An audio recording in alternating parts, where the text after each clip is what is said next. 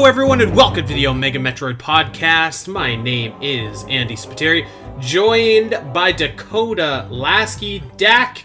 How you doing, my friend? I'm looking forward to today's show with you. Yeah, man, this is uh, we're we're living in a post-dread world, dude. It's pretty surreal, but yeah, I'm I'm doing good. I was at uh, Super Smash Con uh, this past weekend, which was a lot of fun.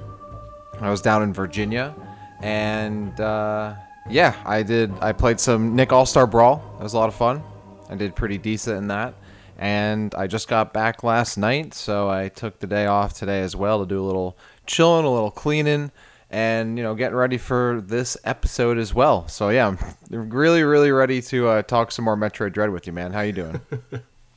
Uh, I'm I'm doing pretty good, man. I'm I'm doing good. We we kind of uh we kind of jumped the lead a little bit here. We were we were getting on Discord today. We were going on about the story and stuff like that. So I was supposed to be working, but I was talking about Metroid today. So I'm I'm fired up to to be here and, and to mm. talk about the story. And let's just say it now. There is going to be massive, massive, massive spoilers. So don't listen to this if you haven't finished Metroid Dread. I know that most of us probably have by now, but still, don't listen to this if you haven't finished it. Um, a few things that we should uh, talk about before we actually get to our thoughts about the story itself. First of all, shout out to uh, to our buds over at Metroid Database. They are celebrating their 25th anniversary of being a website. 1996 is when that place launched. I remember reading like Metroid fan fiction on there from GameFAQs back in like 2001. So uh, it's it's pretty surreal to think that that has, that website has been around this long. So uh, congrats to Ryan, congrats to uh, the rest of the team over at Metroid Database, and I, I, think they even got a sale going on right now where everything is uh, I want to say two dollars and fifty cents off. So shout out to to our pals. Yeah, that's awesome. I was uh, three years old when Metroid Database came into existence, so that's actually pretty crazy almost as old as I am. And yeah, that's a, a site that I've been checking for a while as a Metroid fan as well. So 25 years. That's pretty awesome. Congrats to them. Yeah, big congrats. Uh, you know, we didn't talk about this last week because, uh, of course, we were talking about Metroid Dread. And by the way, thank you to everybody that has made that episode our fastest downloaded episode ever. Uh, really appreciate all the love, all the support, everything like that. But we we skipped over a pretty big happening in the world of video game land, and that, my friend, I know that you're excited to talk about this, was the journey ending. The final Smash Fighter was announced. I saw the trailer. I'm watching the trailer. There's like hellfire and brimstone going on, and I'm like, what is going on? Is this like Diablo? And I'm thinking to myself, that would actually be kind of cool. Like Diablo would be would be a, a solid choice. And then out of the fire comes a Mickey Mouse pendant, and our boy Sora is revealed as the final oh, fighter. Not our Smash. boy. I, I know that you weren't boy. over the moon with not it. Not our but, boy. Uh, not mine. Okay, a boy, a boy. Yeah, I, I, uh, I'm pretty sure I turned the stream off like not too much longer afterward. Like, I was like, screw this, man. No, I'm, I'm happy that everyone who wanted Sora got Sora finally. Um, I wanted Master Chief, and there are definitely some other characters that I wish had gotten into Smash. Like I feel like Rayman was a character that should have always been in Smash, and some others too. But um, Sora's cool, I guess. Uh, not really, but I'm I'm happy for Sora fans. It was a pretty big deal, and um, yeah, I Master Chief would have been cool, but uh, Sora, I guess, yeah. Yeah, you know what? Uh, so on a personal level, I was just like, ah, okay, it's Sora. And I, and I used to play. I played Kingdom Hearts one. I played Kingdom Hearts Chain of Memories, which was that weird card game on the Game Boy Advance. Then I played Kingdom Hearts two, and then the series got really weird because it was like, like all all the like weird sequels. It was like Kingdom Hearts two point seven eighths and a half or something like that. And I was like, I don't need this anymore. But I know that Sora won the Smash ballot from a couple years ago and I I have seen a ton of people that for years were were really clamoring to have Sora get into Smash, and so for them, I was excited. But yeah, I, I when I was watching it, I was uh, I was kind of rooting for Master Chief because I thought that that would have been cool. And like, there aren't a lot of like really triple A video game icons that I that I think aren't in Smash, and I think Chief is definitely a triple A video game icon. So I think that that could have been cool. Um, like I said, when I was watching it, I was like, I was like, dude, is this Diablo? And then I was like, actually, that would be like pretty sweet. And then like that didn't happen either. Um, I, I saw a few of my friends. We were covering this for Zelda Dungeon.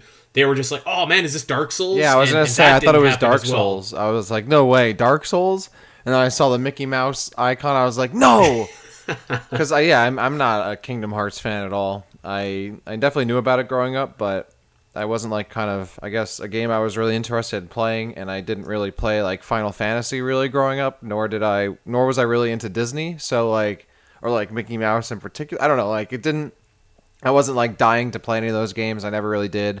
And then like Kingdom Hearts 3, I feel like wasn't received very well overall. So I was like, oh, I don't know if Sora's really to happen. But I feel like if the Sora was definitely one of like the long shot, like there's no way, but like it would be so sick if it would happen, I guess, for a lot of people kind of characters. So like that's cool. Like there are definitely a lot worse characters that could have put in. So I'm okay with that.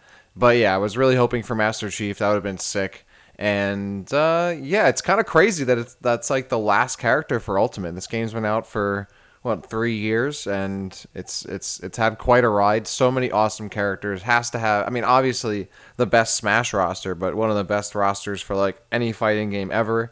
Has Ridley, has Banjo, has King K. Rool, has Minecraft Steve. I mean, you really can't be mad. Like there are some No, Abs- I mean, Sephiroth's in the game. Like, you can't be mad. Like, there's so many awesome characters in the roster. So, uh, it's it's actually crazy to me that it is uh, it's over in terms of new characters, but it is certainly the ultimate Smash Bros. So, I think it ended on a It- pretty it's solid crazy note. too because like um it, it feels like ultimate just like it feels like when smash 4 for wii u started the train didn't really stop after that game ended because it feels like ultimate came like right after it so now it really feels like there's going to be this this big gap and it's like man like i loved having nintendo directs like kick off with like the latest smash fighter and now that's you know probably Yeah. not going to happen for at least another couple of years That yeah, exactly. We're gonna have directs with no mention of Smash whatsoever, and uh, we've had that in the past, of course. But eventually, we got one where we got some Smash, and I always, I mean, I know people kind of hate the speculation, people kind of getting crazy with asking for their characters, but I don't know. I love all that, and people getting excited and and finally seeing the reveal, and obviously there are some really awesome reactions for people who are fans of these characters. I certainly had a crazy reaction when Ridley was revealed, when Banjo was revealed. Like those are some of my favorite characters ever. So. I mean, Ultimate really has like a character for almost anybody. I think. Like, certainly not Yeah. everyone can be, you know, made happy. Uh, there, I mean, Geno fans, sorry, rip, but um, I, you know, all, Smash Four had some really. I mean, even back to like Brawl with like Snake was such a crazy reveal. Sonic was a crazy reveal. And then we like Smash Four, we got Cloud and Bayonetta, which was awesome. Ryu, which was great. But like this game, really like rounded it out with a lot of characters that you know also should definitely be in Smash. So overall, I'm really happy with how it turned out. And even though I didn't get Master Chief, uh, it is what it is. I got Ridley, I got some others that I'm happy with, and uh, you know, Ultimate's a really sick game. So Yeah, I, I think so. Like even even if Sora didn't really hit, I, I was kind of thinking back and reflecting on this, and, and I was like, man, when Ridley got announced, like I just lost my mind. Like that was so Yeah. awesome, and I feel like there was an announcement like that. Like it, every fan, I feel like had at least one announcement of a character where they were like, "Oh my god, this is incredible!" It- you know, no matter if it was Banjo or if it was Joker or I don't know, maybe there's probably some uh, some Min Min fans out there that lost their mind when she got announced, but there was truly something for everyone. all So, ten arms yeah. players were just Yeah. absolutely ecstatic about that one. Oh man. Uh, well, we we could definitely agree on the fact that in the next Smash Bros. game, Ravenbeak has got to be a playable. Oh character, yeah, I was right? about to say like that's the character that it should have been, not not Sora. It should have been Ravenbeak, man. I mean, Oh my god. This is this is a Marvel character. This character is absolutely insane. The second I beat Metroid Dread, I'm like, this this is who the last Smash character should have been. Such a it would have been an instant top tier. That would have been so sick. Oh god. Okay. Well, I, I'm I'm fired up. I'm ready to talk about it. I'm gonna give one more spoiler warning. We are going hard into the entire story of Metroid Dread. This is one of the most anticipated aspects of the game, and we're going to talk about whether it delivered. We're going to give a synopsis of what happened so that we can have full context, and we are going to pick it apart. So this is your last warning. If you do not want this game completely and utterly spoiled for you, turn back and come back later when you've beat Metroid Dread. All right. All right. If you're still here, then let's absolutely Let's do do, it. it. So, I feel like uh, I feel like maybe to start us off, Dak, I should maybe maybe just give a brief synopsis of the plot of Metroid Dread, so that we can just kind of go from there. Because I, I feel like it, the the plot actually itself doesn't take that long to explain. So why don't I do that, and then we can we'll we'll just immediately start with the big elephant in the room right after, because I know that you have a lot to say, but. The the plot of Metroid Dread, Samus lands on the planet ZDR. Of course, she has got transmissions that there might be X parasites on that planet. She gets there and uh, is immediately attacked by this Chozo, who we would learn is called Ravenbeak. Ravenbeak lets her live for some reason, but takes her to the depths of the planet. Something seems to have awakened inside of Samus when this attack goes down. So you progress through the game and you eventually arrive at a cutscene with a living, breathing Chozo called Quiet Robe. And he tells you that uh, the X actually. Uh, let me back up. He tells you that the events of Samus Returns that you see in the Chozo memories are basically what we thought they were, where the Chozo scientists, who are the Thoha tribe, I, I believe that's how you say their names, Yeah, I the Thoha true, tribe yeah. created the Metroids to eradicate the X on SR 388. And after the X were eradicated, they were going to, I- guess, get rid of the Metroids because they were going out of control. At that point, Ravenbeak and the Mawkin Chozo tribe turned on the Thohas and basically eliminated all of them except for Quiet Robe because he can control Metroids as most Thoha can and uh, took him back to their home planet of ZDR. Once they got there, however, they realized that one of the Chozo soldiers was actually an X in disguise. So Ravenbeak had to deal with that. His planet is completely destroyed. By the time that he had that under control and under wraps, Samus had already eliminated all of the Metroids. So Ravenbeak has a plan. He's going to lure Samus back to ZDR to extract the Metroid DNA from her blood so that he can recreate the Metroids and use them for his own nefarious gains. As the game goes on, uh, Samus eventually gets to uh, the the top of the planet. She's talking to Adam and realizes that Adam has actually been Ravenbeak this whole entire time. Blows him up and then gets into a, a final confrontation with Ravenbeak. At this point, we realize that Samus's Metroid DNA is allowing her to suck the life out of things. So they have this really awesome fight. She turns into a full blown Metroid and uh, destroys Ravenbeak. We should also mention too that the X were in fact trapped in the planet ZDR. They were in the core, so they end up getting released. And Samus destroys them. She destroys Ravenbeak. She destroys the planet. And there we go. Did I miss anything? Yeah, I mean, you missed the big thing at the end, the whole exposition dump before the last boss battle. Well, oh, okay. I, I figured we'd talk about that a little bit more. Okay, detail, but- okay. Yeah, otherwise I Um, think that's I mean there's there are a couple things that were, you know, there's some experimentation going on on the planet and Samus has to deal with that. Yeah, but Mm-hmm. o- otherwise that's that's pretty much the the gist of it all. Okay, so yeah, so I, I skipped over this at the end, um, but we do find out that at the end of the game, uh, Samus is revealed to essentially have been like bioengineered by the Chozo, which is actually something that you and I were talking about like a year ago on the podcast. I remember. Remember we were saying that like maybe Samus is like hundred years old or something like that. Um, but Is that what it, she is that what it was? I, is it that she was bioengineered? I thought it was just that she was, you know, given the Chozo DNA and they were showing us that, right? Well, that that was my takeaway. Maybe there's room for interpretation there. There definitely could be room for interpretation there because, like, we have the story of Samus with her parents and their settlement getting destroyed by Ridley, but I'm not entirely sure that the games themselves have ever made that canon. Although I feel like Super Smash Bros. did. Yeah, wait, wait, no, that's that's that. Wait, are you saying that the Chozo like created Samus like entirely and she wasn't born as an actual human? No, I don't think that's what at all is what is being said there, unless I completely missed that. But from my interpretation, she was, you know, exactly as it was previously. She was saved by the Chozo, and then while she was with the Chozo, they put her in this big, I don't know, tank, and they gave her the Chozo DNA, and that DNA came from Ravenbeak. They didn't like make her out of like, I don't know, a little some like culture of bacteria, whatever, like you know, some human cells. Uh, e- either way, so yeah, so Samus uh, Samus is injected with both Thoha DNA and Mawkin DNA. Thoha so that she has the, I guess, the spiritual connection to the power suit that allows her to use the power suit, and the Mawkin DNA so that she can be this badass warrior.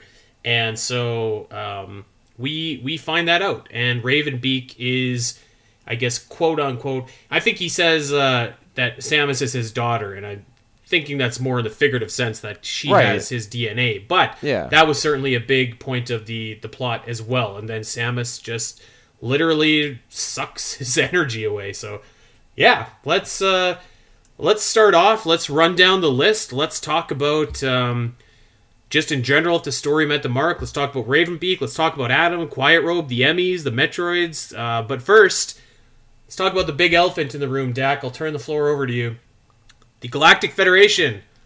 We were talking about it a couple weeks ago, and uh, I was saying that I did hope that there was some resolution, not resolution, but I did hope that they were present in this game in some way or some shape, and they're really not. Um, that that story thread from Fusion is left dangling. Uh, there's really nothing that is resolved there. I think that I'm not as critical on that as as you are probably going to be, and I'll tell you why after. But yeah, I mean the the, the floor is yours. I know that you were looking forward to that. I mean, that's the reason I wanted Dread in the first place. You know, like obviously I wanted more 2D Metroid. That's cool and all, but the big reason I wanted Metroid Dread was I wanted a sequel to Metroid Fusion, specifically a direct follow up to the events of Fusion. And you know, we've talked with people over the past couple weeks of, well, did Fusion actually end on a cliffhanger? Was it a mistranslation? Was you know is there actually any kind of real beef between Samus and the Federation? Is it actually resolved at the end of that game? From my interpretation, I think this uh, many others as well is from what I could tell that even if like this was like some kind of small sect of the Federation, like some small group within it, you know, it's still the Federation being involved. And Samus, you know, defied orders. She destroyed a whole station, destroyed a planet, whatever, blah blah at the very least, I will, even if she doesn't get court martial, she's not a fugitive, whatever it is. There was no acknowledgement of like those events at all. You know, there was no like Samus like briefing on that, like anything. And I'm not, I don't need like a whole like series of cutscenes or monologuing or anything. But like there was no explanation of like what happened after that. Like was Samus really on the run? Like was that group within the Federation dealt with? Like, did she have any repercussions? What were they? If she didn't, why not? Like, there was nothing. It kind of just like completely moves on, and that's like I think my biggest issue with this because the fusion story or the Metroid story by the time fusion happens is ver- is very much involved with the Samus, the X parasites, and the Galactic Federation. And while the Chozo are certainly an influence, they're very background and they're not very like integral to the actual active story. So I felt like it was weird that all of a sudden Dread is like, "All right, we're wrapping this all up," and it's and it's very Chozo involved. I'm like, I don't like a lot of this story in this game. I think would have been better for Metroid Six, and we got the Samus Federation stuff in, in Dread because I, I didn't think there was a need to like kind of like hot shot all of this Chozo stuff immediately. I'm not, I didn't feel like Fusion was building to all of this, and we talked about this beforehand or before you know before the, the, we recorded this, and even a couple days ago, where this feels very much like a sequel to Samus Returns and the Chozo Memories, and not really story wise a direct sequel to Fusion. And I was really much, very much looking forward to a direct sequel to Fusion. I wanted to see that Samus vs. Federation thing. I wanted to see if that was going to escalate. I felt like Fusion ended on a cliffhanger that was going in that direction where Samus would be, you know, having to deal with some consequence that would happen. And they could have still gone into this Chozo stuff too. And I, I don't know, I just, it felt weird that the Federation is so completely absent in this game entirely when they were such a big deal in Fusion and, you know, even another M. Like, the, like the past two games in the chronology are very, you know, focused on the suspicious stuff that the Galactic Federation are doing and their like need to like you know control these bioweapons. Samus was essentially you know, or they were willing to sacrifice Samus to get to the SA-X and preserve it in Fusion.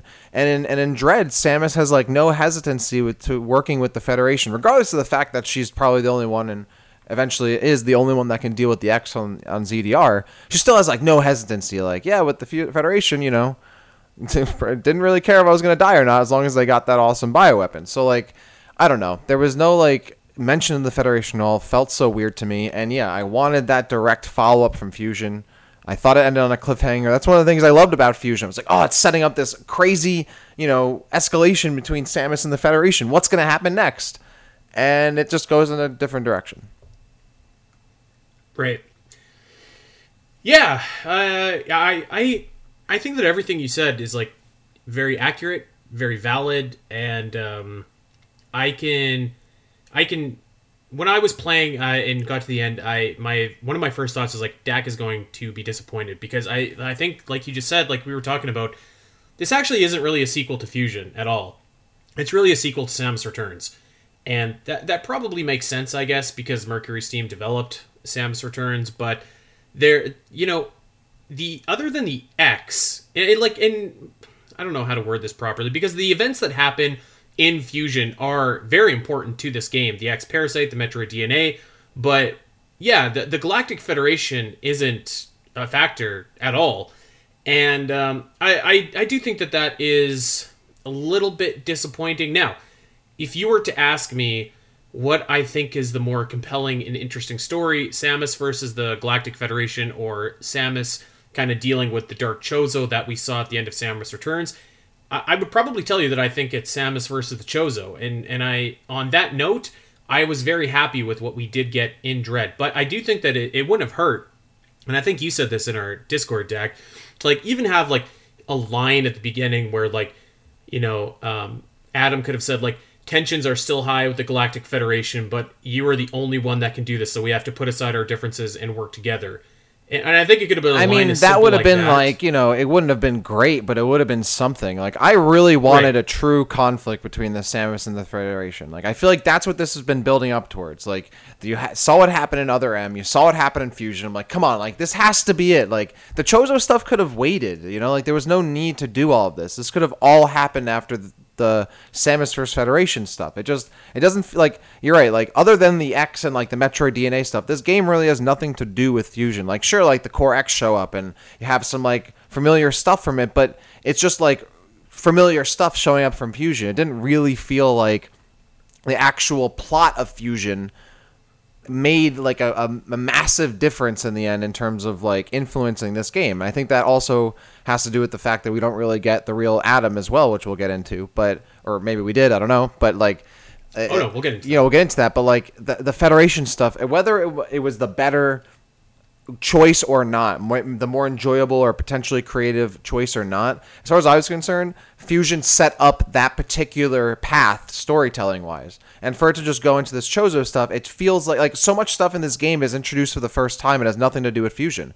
And like wh- why? Like there was so much stuff they could have easily followed up on, uh, followed up upon. If there's a suspicious part of the Federation or whatever, like go into that more. I'd love to see that. Like the Emmy stuff would have been perfect for this too. Like they, the Emmys could still be involved, and they can still involve ZDR as well. I mean, I remember when we came up with our ideas for Metroid Five. I my idea was also like finding a Chozo planet that she was trying to get away. Like the the elements of the story I wanted are here. Like she could have still gone to ZDR and maybe found safe haven from the Federation um, with the Chozo there, and then she finally, you know, figures out that some of the Chozo aren't that good. Blah blah. Like that was all part of my idea for Metroid Five, on you know, a year ago, whatever we did that that episode earlier this year, whatever it was. And they have all those elements, but they don't use them in the way I expected, and, and I don't think in the best way. Like they the Emmys are a cool idea, but like they were meant to go after the X. Like okay, that's fine, but like having all this Chozo stuff didn't feel at all set up from Fusion. And I think this game would have worked a lot better is if it followed up on all the Federation stuff from Fusion, and then the ending of the game incorporated, or like the middle point to ending of the game had like a subplot that brought back the Chozo stuff and built towards the next 2D Metroid, which then could have done all this Chozo stuff. Because for the most part, I think as its own standalone story, I think Dread is fine. I think you know a lot of the events that happen in the game are cool. Like I like a lot of the Samus versus Dark Chozo stuff, but I just didn't think it was the right time to do it. I think it was more appropriate to follow up on Fusion directly. I don't think inherently a lot of the stuff that happens in Dread is bad. It's just not, I think, the proper follow up to the previous game, which is what I was looking forward to. Mm-hmm. And and I respect that. I, I completely get what you're saying, and, and I don't disagree with it either. I, I I think that maybe the the saving grace for this is like you can still do that story, but uh, for whatever reason, they just decided that this Chozo story needed to take precedence, and maybe maybe they needed to to have Samus with that Metroid DNA to further establish that she's like a fugitive, and maybe after like the the Metroid DNA acts the way that it does on ZDR is what pushes that over the line. I don't know. We'll talk more about that when we pitch our ideas for Metroid Six. But I, I think my takeaway is like they can still do that story, but I also like I also do wonder if the story that you want was Other M, and it yeah, we talked about this. bundled. I just, I Yeah. mean, it does. I mean, no, it, it isn't because like that is still building. Like other M's is still building towards that final conflict with Samus versus the Federation, much like Fusion was. Like that, other M does not have that. It's other M is not Samus versus the Federation, really. It's it's it, it, it is in a way, but like not in the conflict that I was really hoping for. And Right. like in the same token, it doesn't now make sense to me to like do it after Dread because you have the events of Other M where Samus goes into it with no problems with the Federation. By the time the game ends, they're clearly suspicious. So other like one of the like one of the main reasons I don't like Other M is because it makes the beginning of Fusion not make sense because then she immediately is working with the Federation again at the beginning of that game. And then it happens again in this game, where by the end of Fusion, the Federation are clearly sus and need to be dealt with, and in Dread they're on good terms again. Like it, ha- it's this, the same thing happening twice, and now I'm like, Ugh. The opportunity to do this story was now because now if they do it in the next game.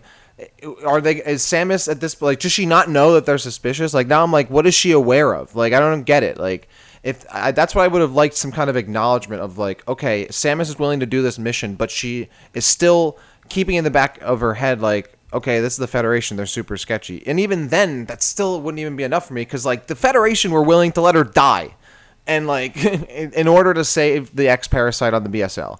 The fact that she is just like, all right, let's go on this next mission, no big deal. I'm like, what? what? this was a huge story in Fusion. I just, I'm like, it, it was very disappointing to me that To- Dread fair, like though, glosses over fair, that.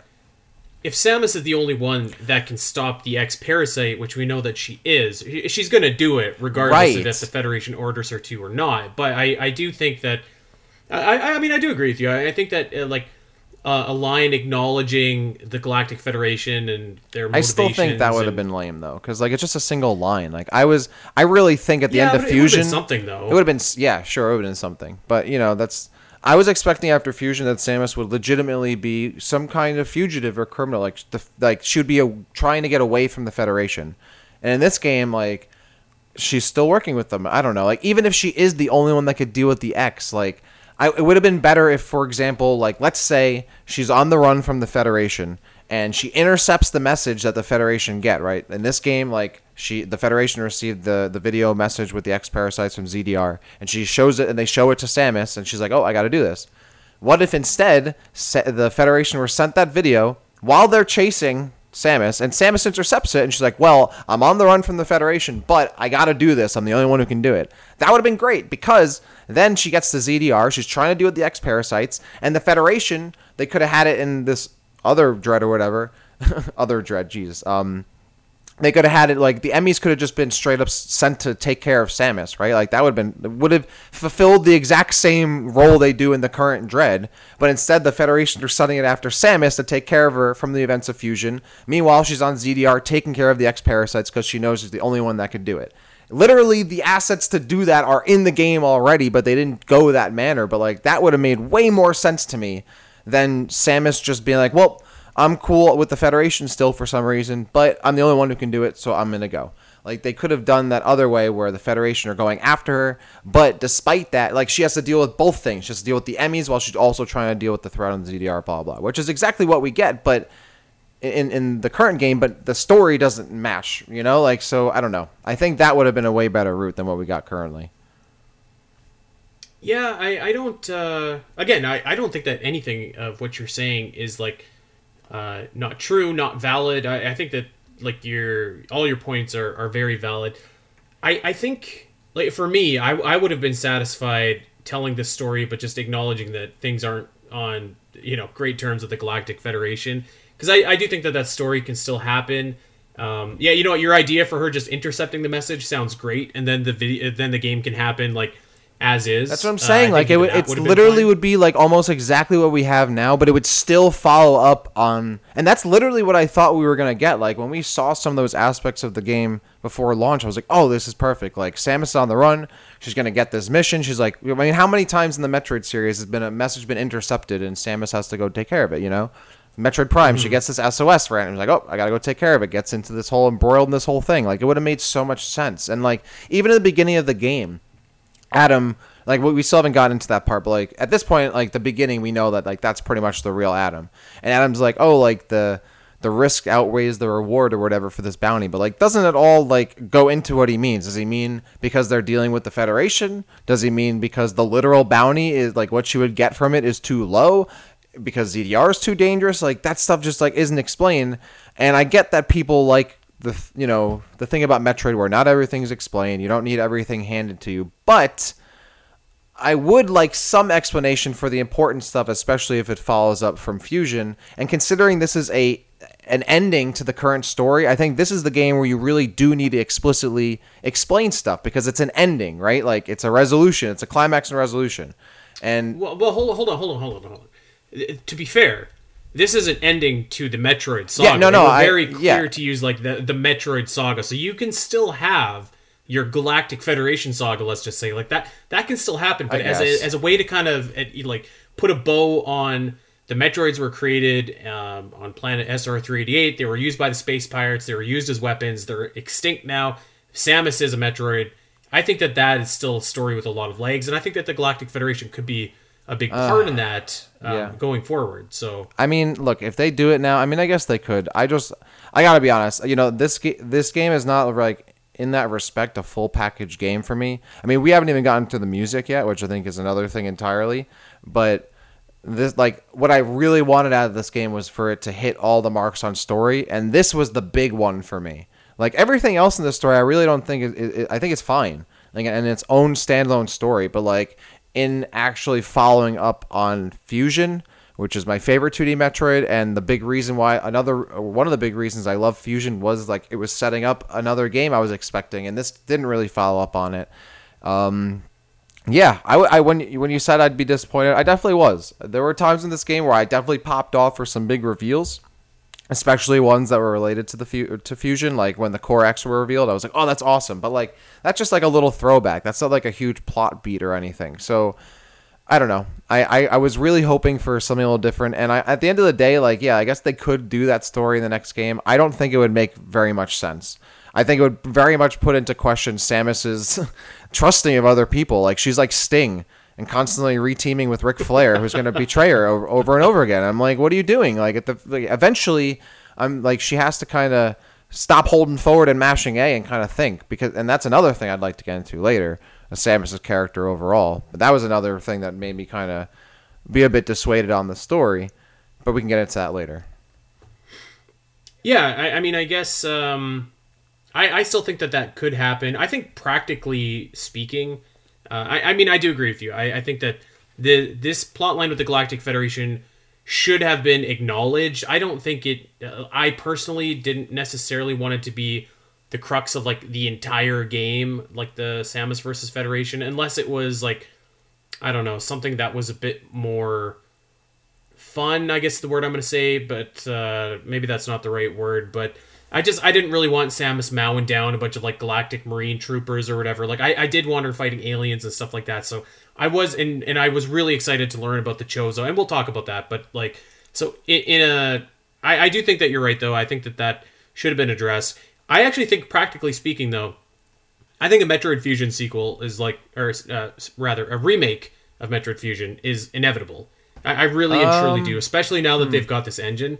Especially Yeah. now that we've seen, and, and in some ways, this almost is like a, a sequel or a remake it in its own right because Yeah. you do have the X. Yeah. But but I, I think that that remake is inevitable. I, I think it's going to happen. I wouldn't be surprised at all if there's some extra content, and I wouldn't be surprised at all if like you know, it kind of went the Samus Returns route where like, okay, now we're setting up the next thing and like we're going to pay off what we revealed in this Metroid Fusion remake and it's going to influence the next series of games. I I, I don't think that, That would be that's so like convoluted then. possibility. That'd be so weird to like do the Samus Returns remake and then that influences the game after Fusion and then the Fusion remake would influence the game after Dread. Like that's just so uh, like why? Like and and I don't need Samus mowing down Federation Marines, but like she could have fought the Emmys, but instead of the Emmys going after the X, they're specifically to go after Samus, right? They could have fought she could have fought Federation robots and stuff like that. Like that like that like she did in Fusion. I don't need her running around mowing down humans or anything. Like there's a middle ground there, but I do think I would have liked that direct conflict. And I yeah, I, I think a Fusion remake is probably likely. You can tell they very much wanted to make a Fusion remake where they just outright use the the the fusion like X parasite mechanic, and you're just like, oh, they you could tell they very much just wanted to do the fusion remake at first, but I think it worked out in the end that they ended up doing Dread. I think we'll probably get a Super and Fusion remake eventually, and I wouldn't be surprised, yeah, if they use this engine. I think it'd be perfect for it, and I could see it being like a very supplemental kind of pair of releases in the next few years, or not few years, maybe through the decade or whatever, that come out on the Switch or whatever console, whatever it is. But yeah, I, I I don't know. I maybe they could still follow up on it, but I, I think the the assets were there to do it. Like you, you don't need her fighting real Marines, but you could have still had the Emmys go against her. I just think the setup could have been a little different to make it more Federation focused, like at least acknowledging what happened in Fusion. But you could still have her fighting the Emmys and exploring ZDR and dealing with the X parasites and all of that. You didn't have to like not have the Federation at all. Fair, yeah, uh, that's fair. I do think that there's still meat on the bone too. By the way, of why the Emmys are like replicating some of Samus's powers. Maybe the Federation is building those to uh, to replace. Or weren't they given those were. powers by uh, Ravenbeak or the Chozo? I thought that was what happened. Uh, maybe I, I might have just missed that, but uh, either way, I I, I, think. I like that idea where like maybe the Federation's just building these machines so that eventually they have something that can just like eliminate Samus. Yeah, I, I still think that there's meat on the bone for Yeah. uh, for that story, but I guess. anyways, we know we know the story that you wanted that we did not get. So let's talk about the actual story that we did get and and judge that. Mm-hmm. Um, and I guess uh, I guess just uh, you know you you've talked about your you know your feelings about the story um, you know as it pertains to being a sequel to Fusion, just like in a bubble. Uh, I think that the story for this game is actually awesome. Like as a sequel to Samus Returns, as a sequel to like all like the Metroid dealings that uh, that kind of went on throughout the entire run of the series. I I really like really thought the Metroid DNA stuff was like really cool. Uh, particularly at the end when you get the hyper beam and the Metroid suit, I, I really love that. I thought that it was awesome to like see uh, a living, breathing Chozo, and especially to fight one. Um, Ravenbeak reminds me of like Bane, like he's this big, imposing villain that we're not we're not used to seeing Batman get his ass kicked, but like you know Bane does it, and I feel like this is basically the same thing with Samus, who you know she's such a badass, but there's this other bigger badass, and he is flexing all over her. So that was really cool. Um, I, I can understand the the disappointment, of course, about the the Federation, and I, like I said, I think that's valid. But I I was like generally speaking, and we'll get into certain aspects here, but like generally speaking, I was like really into this story. I thought that it was really cool. Yeah, aside from the Federation stuff, I agree. I think the a lot of the Chozo stuff was really cool, like the main story. I would say I'm I'm it was hmm hit or miss for me on- some on in a lot of ways because I think like Ravenbeak is a really cool villain. Really awesome Chozo, and obviously follows up really well from the Samus Returns Chozo memories. Really intimidating force, really cool. Um, I, I loved all of that. I think you know having Raven Ravenbeak be like the direct like um, source of like the Mawkin DNA Samus gets also fine with that. Um, I guess the, I guess the, my I don't know if they made it seem this way to me entirely. Like I'm not sure if they meant it to be that like there are only two Chozo tribes, like the Mawkin and the the Thoho uh, or Thorha, um, or that they were just two of many. Because from my understanding, there are, there are many Chozo tribes that were spread all across across the galaxy, right? And maybe I was wrong on that, but that was my understanding of the Chozo up until this point. So in this game, it kind of implies that there are just two kinds in general, which I don't know. Like that's kind of just simplistic to me like oh there's the good chozo and they're good and they are you know scientific. And there's the bad chozo and they're warriors and all i'm like it kind of dumbs down the the chozo i think to me where like before that it kind of felt like okay the chozo could be really many kinds of things because they're all sorts of tribes all across the stars and they could you know be good or bad or in the middle and have all different kinds of stuff. And this kind of felt like it, it kind of amalgamated it all to just two main tribes like there's the good you know with the good chozo the ones that were on prime like there were no bad chozo there just only good ones i don't know like it just were they a completely different tribe that weren't the thoha or the Mawkin? um so like that kind of stuff i was like uh okay like this was stuff that just being introduced now at at the end of all this like saga, I guess. Okay, whatever. But like it's still fine. Like I thought it was cool. Like you know, uh, Ravenbeak being like the source of uh, Samus's Mawkin DNA. I think that's fine. And like you know, I'm your father. I guessing the ending of this this game. Um, where I'm like, okay, that's crazy. Um, that was awesome. Come on. Yeah, no, I mean that was like that was like oh okay. I think my biggest thing with that is there was no resolution to the game. Like they just dropped a ton of exposition on you at the end, and they're like, okay, boss battle, okay, uh, escape sequence, okay, credits, and there's no like end cutscene to like give you a second to be like, okay, like take or like, you don't even get a chance to take it all in. The only reason I actually ca- caught a lot of that info in that cutscene was because I died a couple times in the boss battle. And I just watched the cutscene again. Like they just drop all this info on you at the end, and there's no like resolution to the story, um, which I wish there was. But I did like Ravenbeak's like in the Chozo's you know active role in the story. I thought that was awesome. Um, Let, us talk about Ravenbeak yeah. specifically for a second. Here, Love all actually. that. Um, but but I, to to touch on something that you just said, I um, I don't know. Maybe maybe I didn't uh, pay attention in the way that I needed to, but I, I I didn't actually get that impression that there was only the two Chozo tribes. I I just kind of thought that they were talking about two Chozo tribes, and those were just yeah. Like I mean, maybe the two wrong. that happened they happened to be talking about, but like I I never kind of got the idea that there were only two Chozo tribes. You know? Yeah, I, I could have been wrong on that. I just I wasn't I wasn't sure. You know, I, I was right. I, I maybe I need to go back and, and be a little more observatory on it or observant, not observatory. Um, yeah, I, maybe it just wasn't those two tribes, but I kind of at some point was like, are these the only two? Like, like because I don't know. I guess I, I maybe they were just uh, more explicit on that. I missed it, so maybe I'm wrong. To to me, it makes sense that there's like multiple multiple Chozo tribes. Yeah. I feel like if the Thoha could control the Metroids and like there's really only two tribes and like tons of Chozo would have been able to control the Metroids and they probably wouldn't have got as out of hand as they did. But maybe that's just well. That's what I'm thinking. Like you know, like if the, we're like all the Chozo, like if there were other Chozo tribes, they had nothing to do with the Metroids. It was just these two. Like that, I that kind of made it feel hard to believe because like are these the same Chozo that were involved with you know Zebes' entire time? Were they also involved in the Prime series? You know, and on Tallon Four? So like were they the same Chozo that were in contact with the Luminoth? Like now I'm like I ha- I mean that- in in my head canon, all those guys are like separate. Like they're they're their own Chozo, okay. but maybe only the Chozo of SR three eighty eight, which are the Thoha, are able to control the Metroids. Like that, I feel like that makes sense to me because I, I, think yeah. Quiet Robe kind of says like they called in the Mo- the the Mawkin to help with this Metroid problem because even they were getting out of control. So, um, yeah, I, I feel yeah, like that makes sense. I guess but anyways, makes, yeah.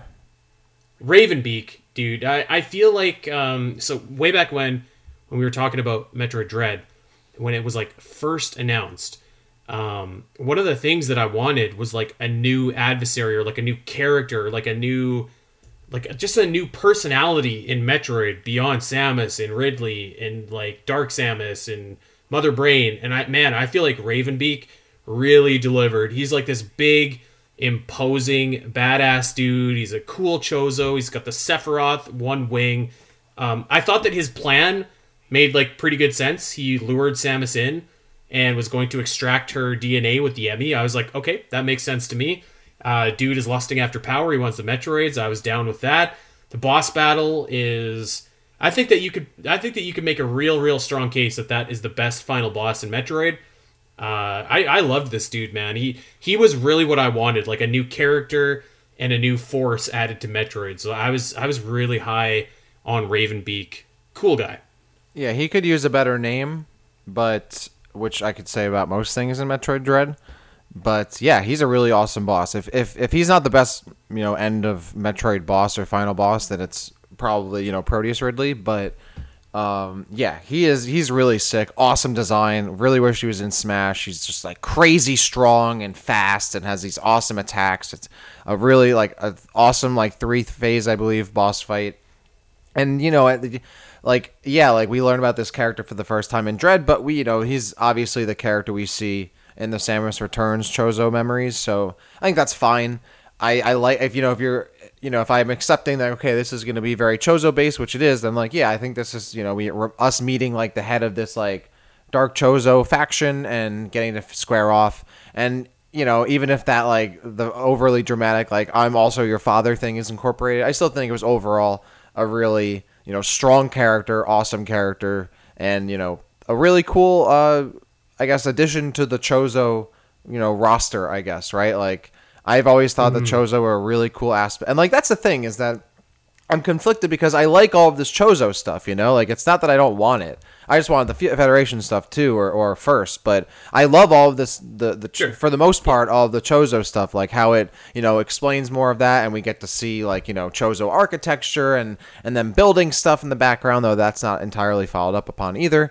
Um, you know, like that stuff is cool, and I, I really like that. So and Ravenbeak is a big part of of why I like that. Really interesting character, really awesome design, and is a really awesome like, or I guess like the the the culmination of that like Dark Chozo thing that we've been kind of waiting on, you know, seeing what was going to go on with that with the past few years. So I like that that was what we got. Ravenbeak's a really awesome character. Um, and to to give two cents on on a couple topics too that I saw some people in our Discord talking about. I, I saw the question of like, why did Ravenbeak allow Samus to live in their first encounter. And I think the answer there is to awaken her Metroid DNA.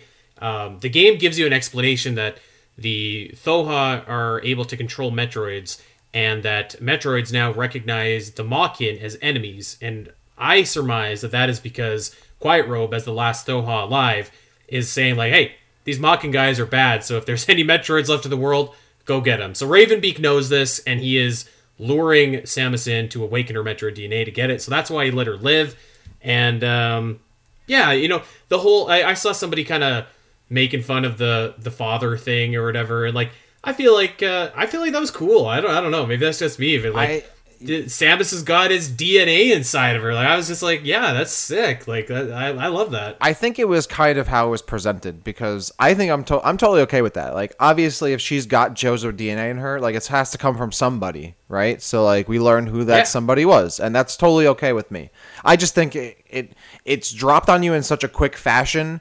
It it does kind of come off as a bit like I don't know if overly dramatic or like cliche or cheesy are the, like the right words. I don't know what it is because I didn't necessarily feel that way, but like I did feel like I was like, whoa, wait, what? Like, what? Okay, and then you move on, you just go right into the boss fight, and then the game ends, and and it's never touched upon again. Like that's kind of the presentation of it. I think maybe is what might have set people back a bit because it's just it comes it very it doesn't come out of nowhere because I do think it was inevitable we were going to learn how she got her Chozo DNA, but I do think it's such like a big thing that like hits you and then you're like oh okay no time to kind of absorb that because now you have a big boss fight to take care of and then you have an escape sequence and then you know like there's really no time to kind of take that in.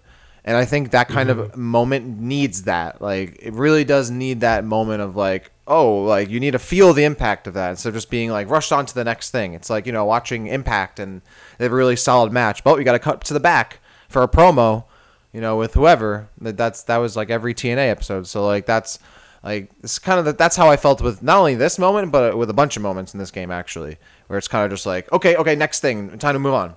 No no time to think about that. Next thing, and it didn't mean that there were a lot of cool things in the game, but. Uh, you didn't always get the time to really take it in and be like, whoa, like wow, and and really absorb it. So I think that's part of the reason, maybe why. That's my speculation. Maybe why people might not have, might have been like kind of clowning on it a bit, but overall, I think it makes sense and, and worked for me. I thought it was pretty cool.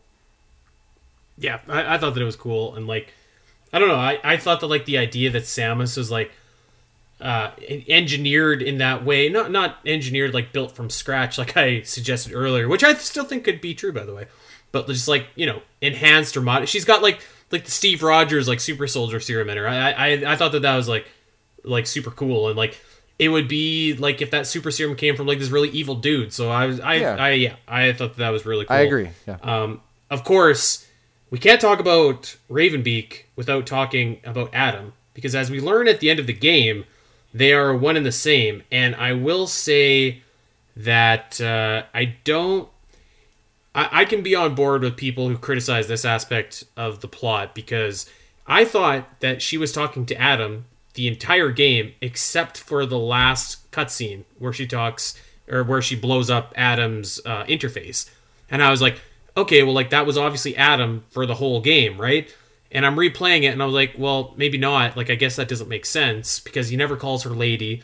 He never, uh, he, like, he's he's very robotic, which I Yeah. mean, obviously he's a robot. Of course, he's robotic, but you know what I mean. Like, he doesn't really have much personality. So, I guess that when you put it in the context, because I know that you had some issues with Adam and his characterization. So, I guess when you put it in the context of like it's actually Ravenbeak the whole game, it makes sense that he feels off and he doesn't feel like he's Adam. yeah. That Because at the very beginning of the game, he talks like Adam. Yes. He calls her lady. He's he's kind of he, he talks like Adam. And um, when you're actually on the planet, not necessarily so much, but I, I do think that the game could have done a better job, at, like maybe dropping you hints that like this Adam guy, something's wrong with Adam. Like so, like this is not the Adam that I know because Samus is, uh, you know, she's just talking to Adam and she doesn't seem to suspect anything. So I was like, okay, well, if she doesn't suspect anything, I don't suspect anything. Yeah, see, I'm I'm conflicted about this too because I actually think the execution on this is fine because I got got. You know, when they revealed that it wasn't Adam the whole time, I was like, oh, okay, like that makes sense. Because the whole time I was like, is this just like not good writing? Like, does Adam just like talk like this now? And now I'm like, okay, it wasn't the real Adam. But like, that that's fine with me. I think my issue was that I wanted the real Adam the whole game. Because you're right, like I guess he's you know he's an AI, he doesn't really have much personality, but he kind of does. Like at the beginning of Fusion, he doesn't really, but by the end of Fusion, he is more humanized and Yeah, characterized. yeah, I, I agree. Yeah, and then I wanted more, and I know like you're obviously not a huge Adam fan, but we've talked about this on the show before. Like a big part of the reason I liked Fusion was I like that Samus and Adam relationship as you know colleagues and, and friends and whatever that is, and and and com- uh, CO and, and and whatnot. And I wanted more of that in, in, in Dread after what we got in Fusion because by the end of Fusion, we had a different, you know, both characters had grown through the events of the game. And now I wanted more of those grown characters. And, and instead, we got it like at the beginning of the game because I guess that was the real Adam. But I wanted more of Adam through the actual game. And instead, because Ravenbeak was Adam, essentially we get this like watered down Adam that's not the real one and eventually is just like a guide, like, you know not even really a guide sometimes like just sometimes just states the obvious is not helpful whatsoever. And i'm like what's the, even the point? At the same time i also this also goes to samus's character too where i was like why are there adam nav stations all over this zdr planet that no one the federation samus no one's ever been on it before except the chozo or whatever and yet samus has no problem just like stepping into one of these uh, nav rooms and plugging her arm cannon in and doesn't at all question like hmm i wonder why this nav room would be here.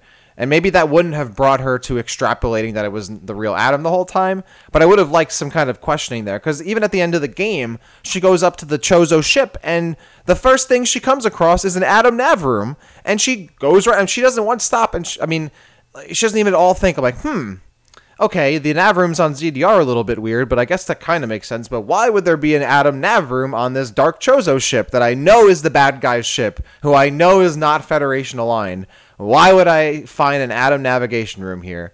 And obviously, it's because it's not the real Adam, but like. The, she only realizes it until it's blatantly obvious and i was kind of hoping that like she would have had some kind of thinking there and i would have liked the real adam to show up a little more that's another reason i don't like that there's no resolution to the game because if there was if that wasn't the real Adam the whole time except the beginning, it would have been nice to at the end of the game have Samus talk to the real Adam again and Adam be like, "Whoa, like what happened?" or you know, go into what happened or blah blah, reflect a little bit on the events of the game a little bit there. Like you kind of have at the end of Fusion, and that doesn't happen at all. So I'm like, was it the real Adam? Was it not? Like, was it just Adam being weird? I, I- don't know. And I guess it obviously, I guess it wasn't. But like, I think if it was a little more explicit and expounded upon at the beginning and end, and I, I don't know.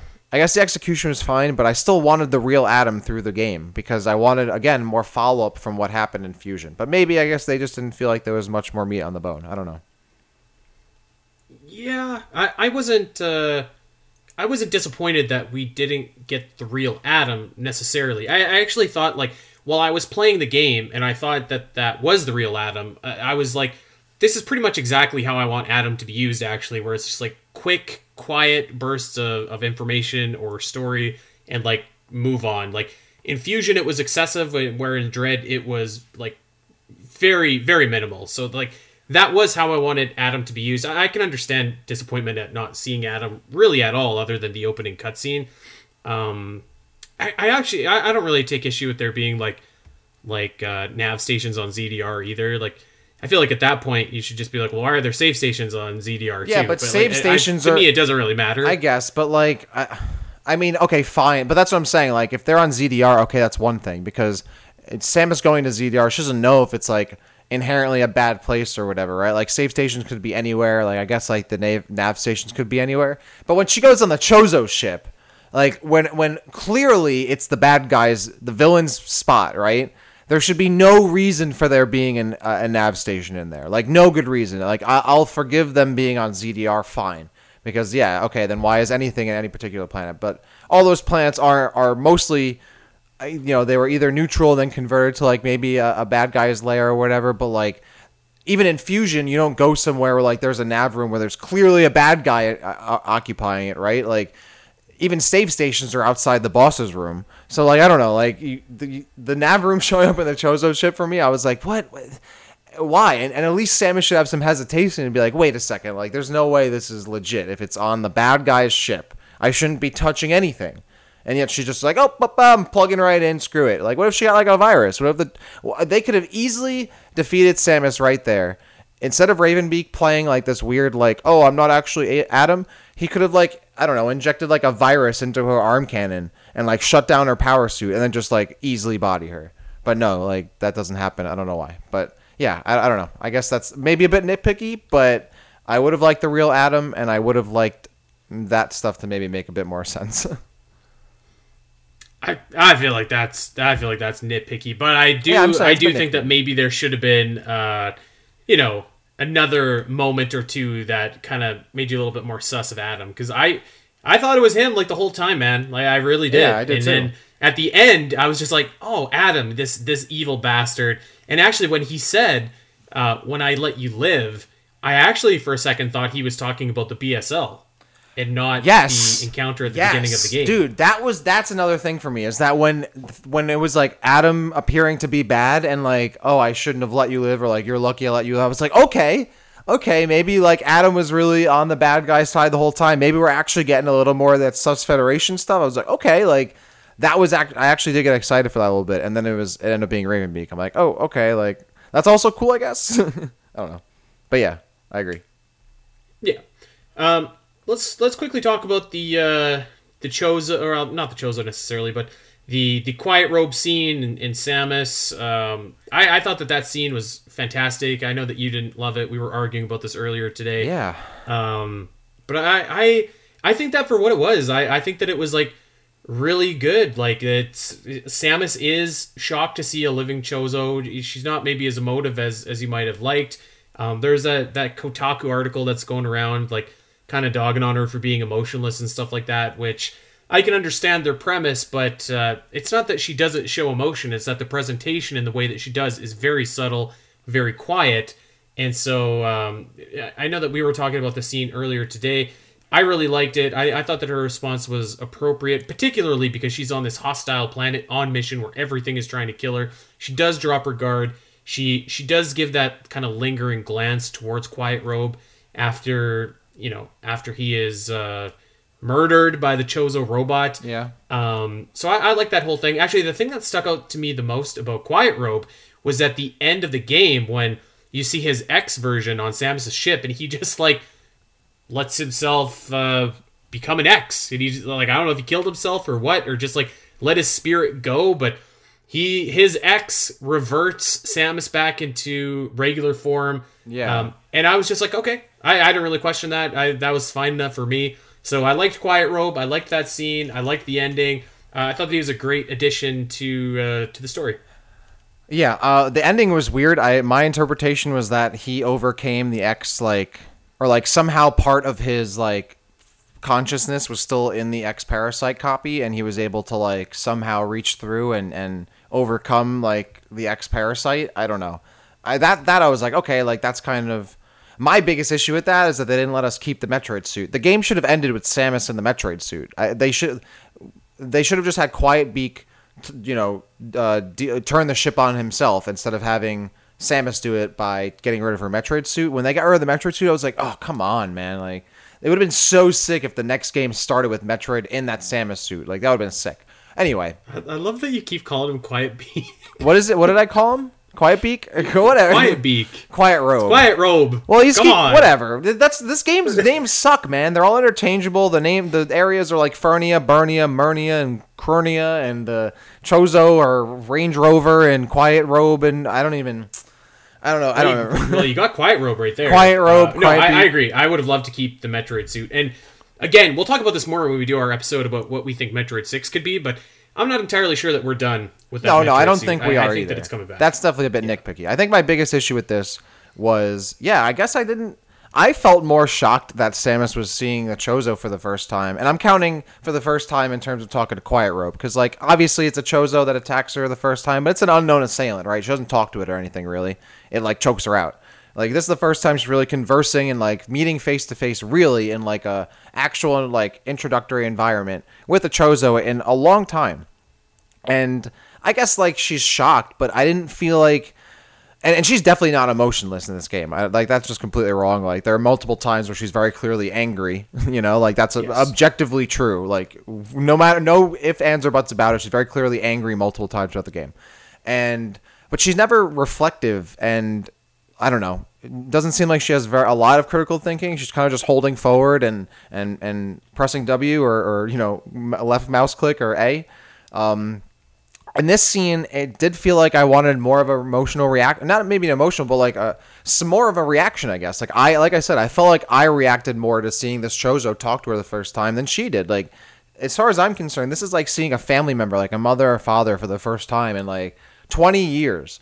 And I would have expected a bit more of a reaction from her than like widening her eyes and like lowering her guard a little bit. Like I, I don't need her to like jump on them and into their arms and hug them to death, but like I would have expected like a little more of a physical and maybe you know emotional reaction to what she was seeing. Like this is the first time she's hearing a Chozo speak in forever long, alone even seeing one, and like that that's like like the music was very subtle. Her reaction was very subtle. I'm like this should be like there's nothing wrong with having a subtle samus in a lot of her stuff but like throughout the game she has no problem like being badass and swaggy and like overly like confident in battles but then she's like really subdued in, the, in this like really impactful moment. I felt like that's not very congruent with one another. Like why wouldn't she also be you know emotion and like very on her sleeve in that moment too? I don't know. Like eh, eh, like I, I, I expected a lot more. I wanted the moment to really carry a lot more weight. Like the music isn't like it's so subdued. Like it's shot just like two camera angles side Wait, to no, side. the like- music is. They've got like the the lower Brinstar theme going. I don't they know, transition just- to Samus's theme. It's so good. I didn't. It felt just. It didn't feel like a really ma- massive moment like it should have been. Even her dialogue with the with the Chozo, like her one or two lines. oh, hold, on hold on, hold on. Wait, hold wait, on, wait. Before you go there. All right. Well, let me just.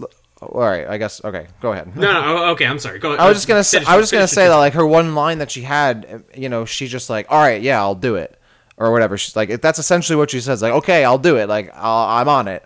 Like, I'm like, she doesn't like. it- She's talking like as if she's talking to anybody else. I don't know. I didn't feel like she was talking to a Chozo for the first time. I did like, however, that she spoke in Chozo. That was really cool, and I thought I was like, "Oh wow, that was really awesome."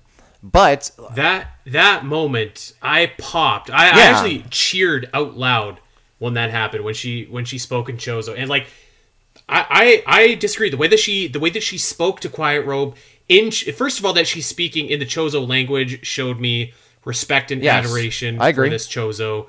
And maybe that was the only way, like, maybe he doesn't know English or whatever, but, like, the fact that she did that, I was just like, this is awesome.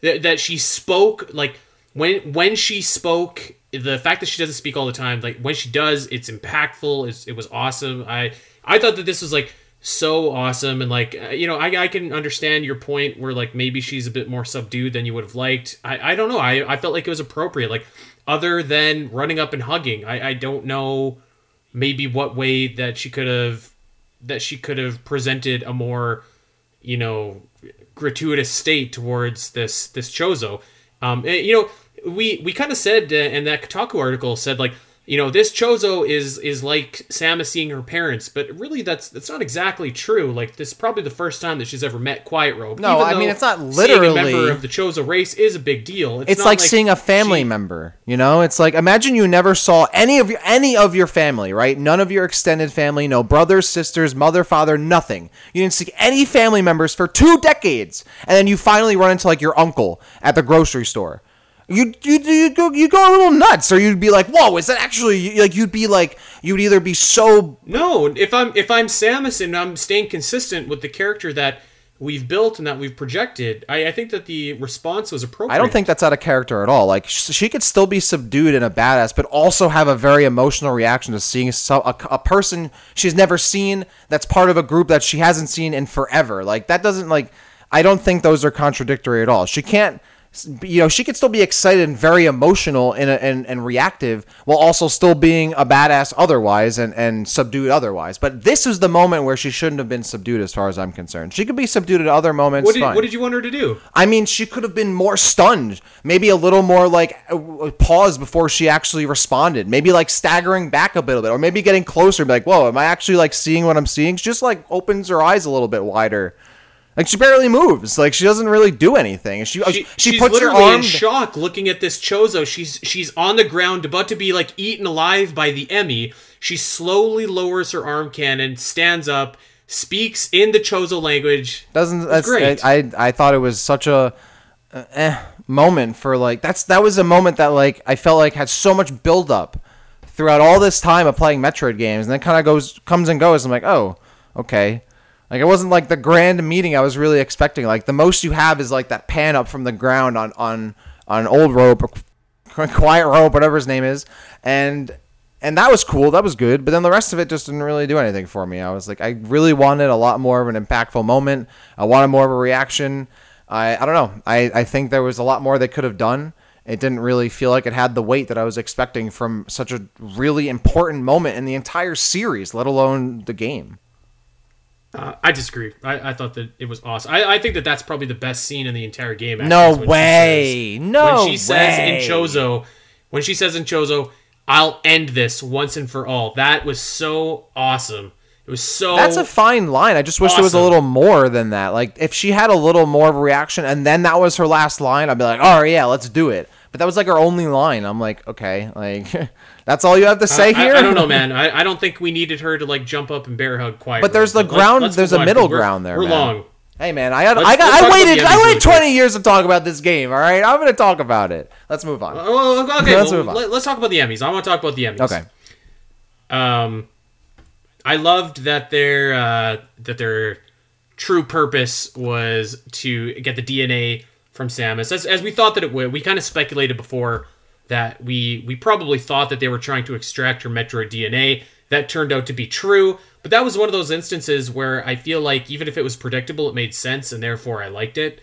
Um, I, I thought that they like I, I just thought that they were like a really cool intimidating enemy and this kind of veers into like the gameplay aspect as well but um, I, I i really do i think that they did add a lot to the story. I, I and i do think that there's meat left on the bone to to really kind of see like is the galactic federation mass producing these to take out samus? So like is is samus going to have to get like you know more metroids or something in order to take out this new army that uh, okay i know i'm kind of going into my metroid 6 ideas but like i feel like that story to me is very exciting. And i hope that we see more of the emmys in the future because I, I think that there's more there because like really you only see like there are seven emmys but two of them are like immediately destroyed one at the beginning one at the end so like you really only have confrontation with five of them so i, I think that there's a lot more there to to really chew on so I, I really love them, I, and I hope that we see them again. I love them as a plot device. I love them as a gameplay mechanic. Yeah, I think the incorporation of the Emmys was really cool. I love that they were able to create an enemy that you know was really strong in its own, but also didn't make it seem like Samus wasn't strong either. Like Samus is still very clearly a strong individual, but the Emmys are even more so. Uh, one of my, I mean, some of my favorite parts of this game are like, you know, oh my god, I gotta get away, and like getting like fighting the Emmys are some of the best boss fights in and of themselves in the entire Metroid series. So I think the Emmys are really cool. I think the idea of you know sending the Emmys you know to a planet to take care of you know a really hostile threat makes sense. The, obviously, the Federation is capable of creating all sorts of crazy and strong technology, and that's why I wish we saw more of that in this game. But I think in this manner, like it worked out really well. Them eventually becoming you know a threat that you know and gets entangled with the Chozo threat and the X threat as well works really well. And I think the pacing for the most part is solid. Like yeah, you kind of have like two Emmys that aren't really like a major threat for a sustained portion of the time, and like a couple you kind of like run through quickly. So pacing wise, it's a bit off, but I really love the Emmys. The Emmys are such an awesome idea. They are really cool. I mean, the fact that like Ridley isn't even in this game and we haven't even mentioned that, I don't think I've even brought it up. Like this game has so many good bosses and awesome new enemies that like I didn't need Ridley to show up. And the Emmys are definitely part of that. Like the Emmys are such a cool idea. I agree that they can definitely expound on them more. And I and I was actually I thought we'd get more of that in Dread. Like you know, there's that one Emmy room that has looks like there's a massive something being built in the background. And while we do get like a background kind of experiment eventually becoming a boss in the game, I was really expecting something from that to happen. Uh, like that really big machine they were building uh, in one of the Emmy zones. But the Emmys mm-hmm. overall, I think, are an awesome boss. They're really cool. I loved how there were different types and colors that all had different, you know, abilities you had to deal with, and it wasn't just like the same Emmy over and over. I liked how the enemy zones were big and branched around and were a core part of the area that you had to deal with and go through multiple times. I like how it, you know, was a really natural and awesome evolution from the SA-X mechanic from Fusion.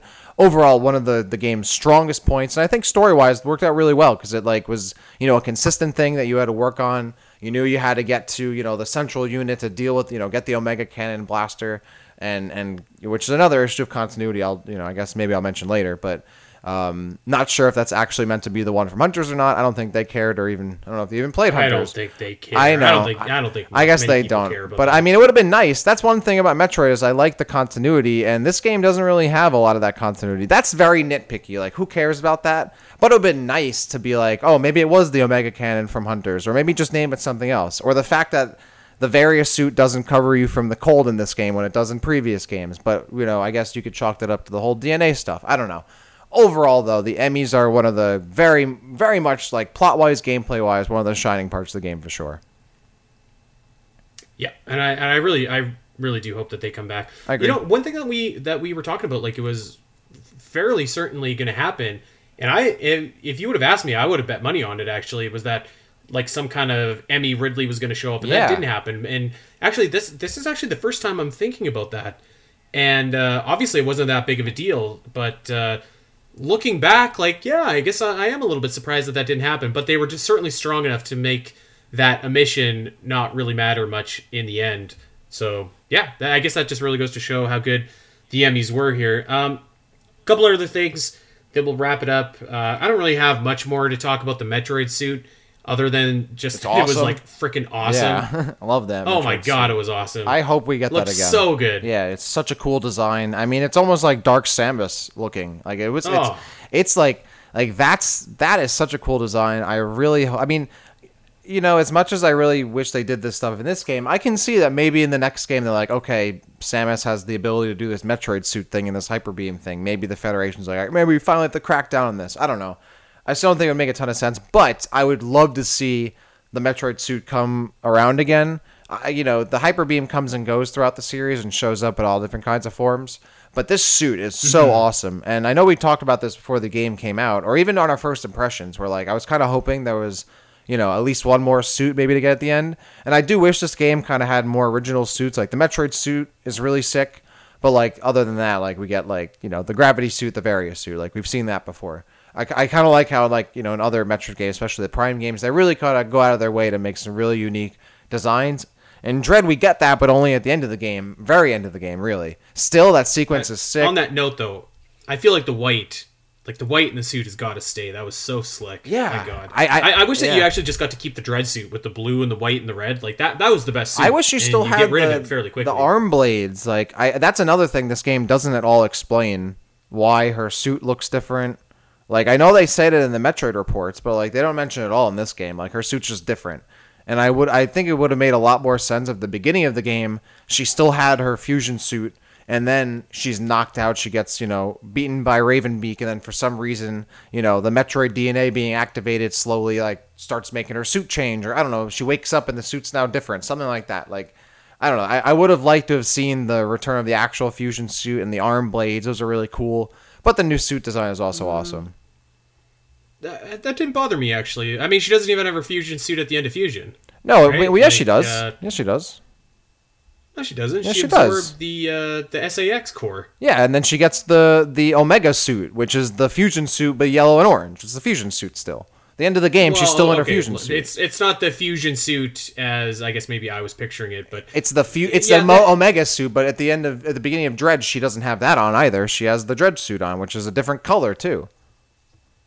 Yeah, I, that that part didn't bother me, but uh, I, I, guess I can maybe it's continuity. You're man. a fan of the fusion suit, though. Yes, I am. Um, but yeah, this this Metroid suit, I, I actually I really do think that it's going to come back and play a significant role in Metroid Six, I and, so. I, and I do think that that could be the reason why the the Galactic Federation story maybe was put on hold for this entry to like really kind of make Samus a uh, you know a public enemy, if you will, by saying like we have a walking, talking Metroid who is uh, also happens to be the galaxy's most fearsome warrior. So like we got to take her out, and that's kind of how they maybe sway so. public opinion. Yeah, Who knows? Maybe Who so. Um, but yeah, that Metroid suit was awesome. Um, okay, let's uh, again really quick talking about the X. I got to admit, I was surprised to actually see the yes. X come back. I wasn't expecting that. Were you? I wasn't either. I popped off for that man. I was so happy to see the X come back when Samus lets the X like out of that building and they start flying out into the planet. I was like, "Yes! Oh my god, we're actually going to have some X being all over the place." And you follow up with that with them actually being all over the place and they're acting exactly as they did in Fusion. I was like, I popped off. I popped off for that. I popped off for the Core X appearing. I thought that was so sick. I yeah, I loved this. I think the X coming back like was such a good idea. It looks awesome. It made sense. Like it was a great depiction. Like it's so crazy seeing them come back after you know 19 years and and seeing them in like 3D like that. Really awesome. I love that. And that is one of the things like maintained from Fusion where I was like, and the Fusion fan in me, I love that. They really they hit like the mark on that hundred percent. Uh, that that whole sequence, I think, of Samus kind of like unveiling more of the X on the planet was one of my favorite parts of the game, actually. Yeah, I, I, I thought that it was pretty cool, and it's yeah, especially when the Core X showed up, I was oh. like, dude, this is this is pretty awesome. So good. Uh, so th- yeah, that was great. I, I don't know what I was expecting. I wasn't expecting them to like literally show up. I, I thought that they were just gonna kind of bait us with mm-hmm. that footage, and I didn't actually think that it would be real. So when it was real, and then like, not only was it real, but it completely replaced every single enemy in the game. I was just yeah. like, dude, this is this is cool. I love that. And when I was uh, when I was playing it first, I was kind of looking to see if the X did um, like what they do in Fusion, where like you can destroy one, but then it'll mm-hmm. re- like reform into something else and they do do that. Yep. And uh, it, I was watching out for it at first and didn't see a ton of it, but the more and more I played, the more that the X do reform and turn into stronger enemies. So I thought that, that, that was uh, really cool mm-hmm. as well. So I, yeah, I was like, I was just like, damn, I, I wasn't, I wasn't expecting this. Like I was, uh, I was pleasantly surprised yeah. that uh, that happened. And uh, worth noting as well, um, when you finally defeat Ravenbeak at the end there is a purple X that we have never seen before. I oh, think really? every other X has either been yellow or uh, green or red, but not purple. So maybe that one does some crazy funky stuff. I don't know. Yeah, I, yeah, I, that, I, was, that was cool. I really love this. This was so sick. Yeah, the reforming, like it's literally like the X, like from Fusion to a T. And this game is really good at like having like the creative bosses and multiple phases and then when the x are introduced like some of the bosses you know obviously they're in x parasites now and x clones and they have like different boss phases like the one chozo warrior with like the staff and shield you get like it, its head opens up and it starts blasting like x ink or sludge or whatever at you from the wall i'm like oh this is awesome like the stuff like that is when like Dread is firing all cylinders. Like so awesome when they mix the X parasites and the Chozo together and like blasting them together in this really crazy situation.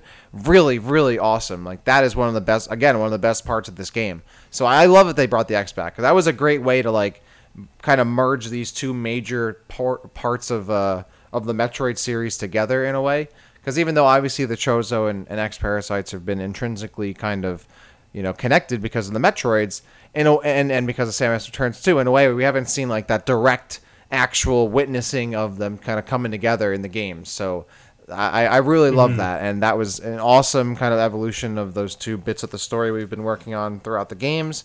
Uh, overall, I really love that they added them, and yeah, they hit the nail on the head with bringing the X into this. Um, I think for me, aside from a remake of Fusion, which I, I think that we're gonna get, but I think for me, I'm I'm probably ready for the X to. Uh, this was a fitting end for the X Yeah, for me. I agree. I, I don't think that they need to come back. Yeah, I agree with that. I think at this point the X have had two really good appearances.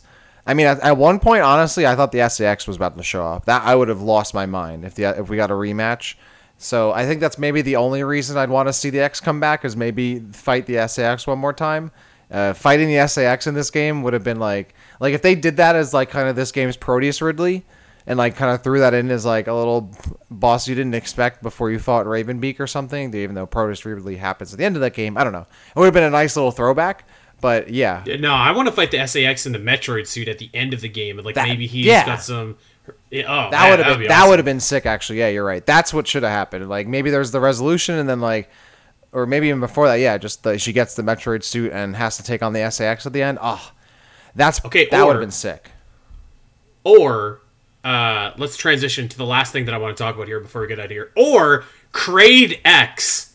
God, that would have been good. Dude, I thought that was going to happen when the uh, the experimental like uh, boss comes back, right? The one that's in the background and shows up as next yeah. I did too. I thought Kraid X was coming. I back. thought it was Kraid X. I've been like, yo, okay. Because honestly, again, we talked about how Ridley isn't in this game. I think Kraid being the kind of comeback boss was a perfect choice for this.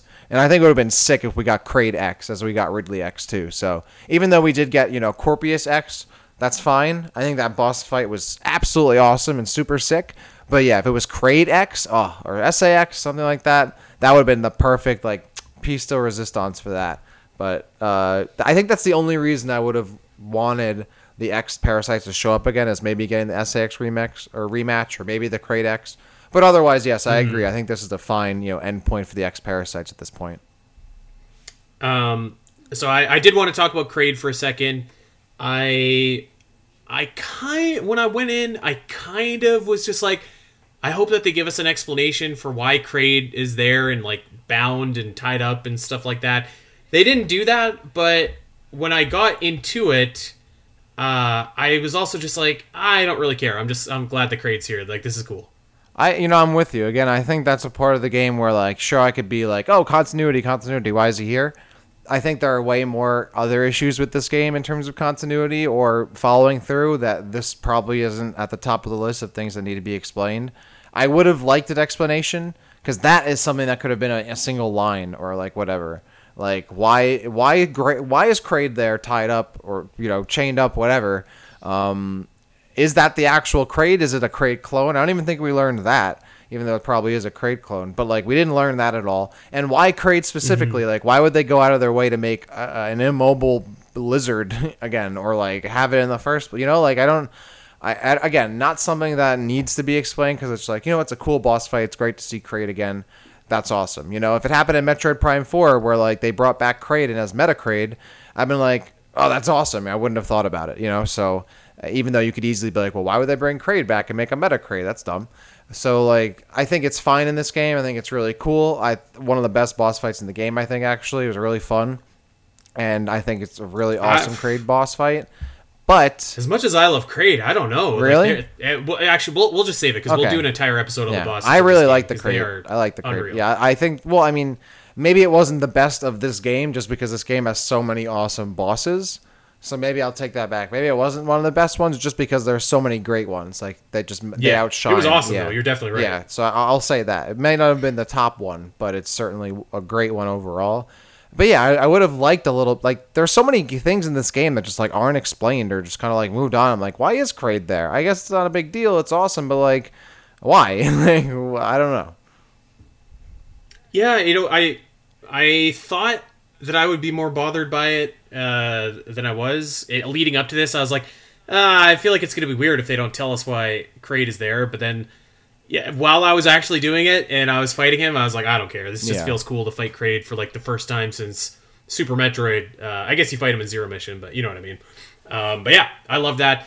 Um, and I really loved the the story of, of Metroid Dread overall. I know that it had a few inconsistencies, particularly with the Galactic Federation. That's that's probably the biggest critique that I think I would have, and certainly that you would have. And, and I can understand that it didn't certainly didn't ruin the experience for me. Um, no, certainly not. but I can I can understand where it certainly detracts for other people. Um, I, I do, you know, I, I I remember someone saying that like we shouldn't have expected resolution to the Galactic Federation plotline in this game, and, and I think that we should have. I think that we were right to expect some acknowledgement, and we didn't get that. So I do think that that's a very fair criticism, and um, you know, I don't agree with you about the Samus, but I the Samus characterization, showing emotion, stuff like that. But but I can also understand at least that perspective as well. I would've liked some reflection. I do think that there are some things that you can um, that you can point at Yeah. that were maybe a little bit uh, I don't know lacking. But yeah, I, I think for me, for for the most part here, the narrative with like the Metroid DNA and the Chozo and the story that they did tell versus the story that we wanted them to tell, I I really loved it. Yeah, the Samus thing is, you know, at the end of the day, it wasn't other M Samus. Like Samus is awesome in this game. Like she's so badass, she's really cool. But I would have liked. I mean, one of the things I loved about Fusion is that she's reflective. She's you know critically thinking throughout the game. She questions things. She defies orders, all of that, and she speaks her mind. And in this game, she doesn't do that at all, which like is fine. But coming from Fusion, I did expect that because she was doing that previously. If she wasn't doing that previously, then it, I think it'd be fine in Dread. You know, like in Super, she doesn't do that, whatever. But Fusion, she started to do it, so I expected more of that in this game. I would have liked a little more critical thinking instead of her just kind of mashing aim, like, all right, I'll do it, I'll do it, let's do it. Sticking your arm cannon to everything without thinking, no hesitation on taking the mission, none of that stuff. She's never reflective. We never once kind of ever get any kind of reflection on anything that's happening in this game. And one of the things I liked about Fusion was we did get those moments where Samus thought about what was happening and questioned it and was like, hmm, like what should I really do here? And and would you know yelled at Adam at some points. In this game, like we don't get any of that. I I would have liked a little more of that. Um, overall, I would say I think the story is what really keeps me from saying this. I mean, the music too, but like this game, the gameplay of this game is so awesome. I'm willing to kind of overlook most of that, but a big reason why I like wanted this game in the first place, as I said at the beginning, was that expected follow up, and we didn't get that. So I don't think this is the full package game for me, and you know, which is it's hard because I think gameplay wise is the best 2D Metroid uh, hands down. But it didn't have that story part that I really, really wanted from this. And I think overall people are going to be okay with that. Maybe, maybe people didn't have the same expectation as me overall. And I think people were just, you know, excited for a new 2D Metroid, and they got that. And it's an exceptional game.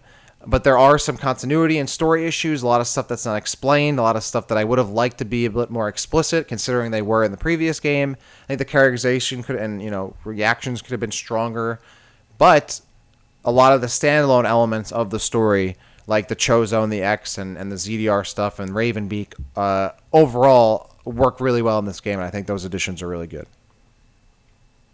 All right, well, there we go. We have gotten to the end of our story review. Of course, we're not done talking about the story, talking about Metroid Dread. We're going to be talking about Artaria next week. We're going to be talking about the bosses. We're going to be talking about the music.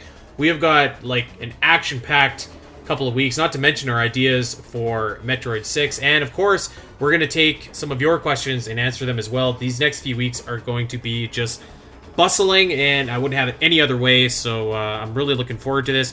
Uh, we should also give a quick shout out to uh, user Herb at Herbs underscore two. Congrats, dude! You won a copy of Metroid Dread. Um, I'll slide into your DMs and we'll get you all fixed up. But yeah, congratulations and, and thank you to, to everyone that followed and retweeted. And uh, really love that we can spread the Metroid love out there for for everybody. So yeah, that's really cool. Um, all right, well we are going to get out of here.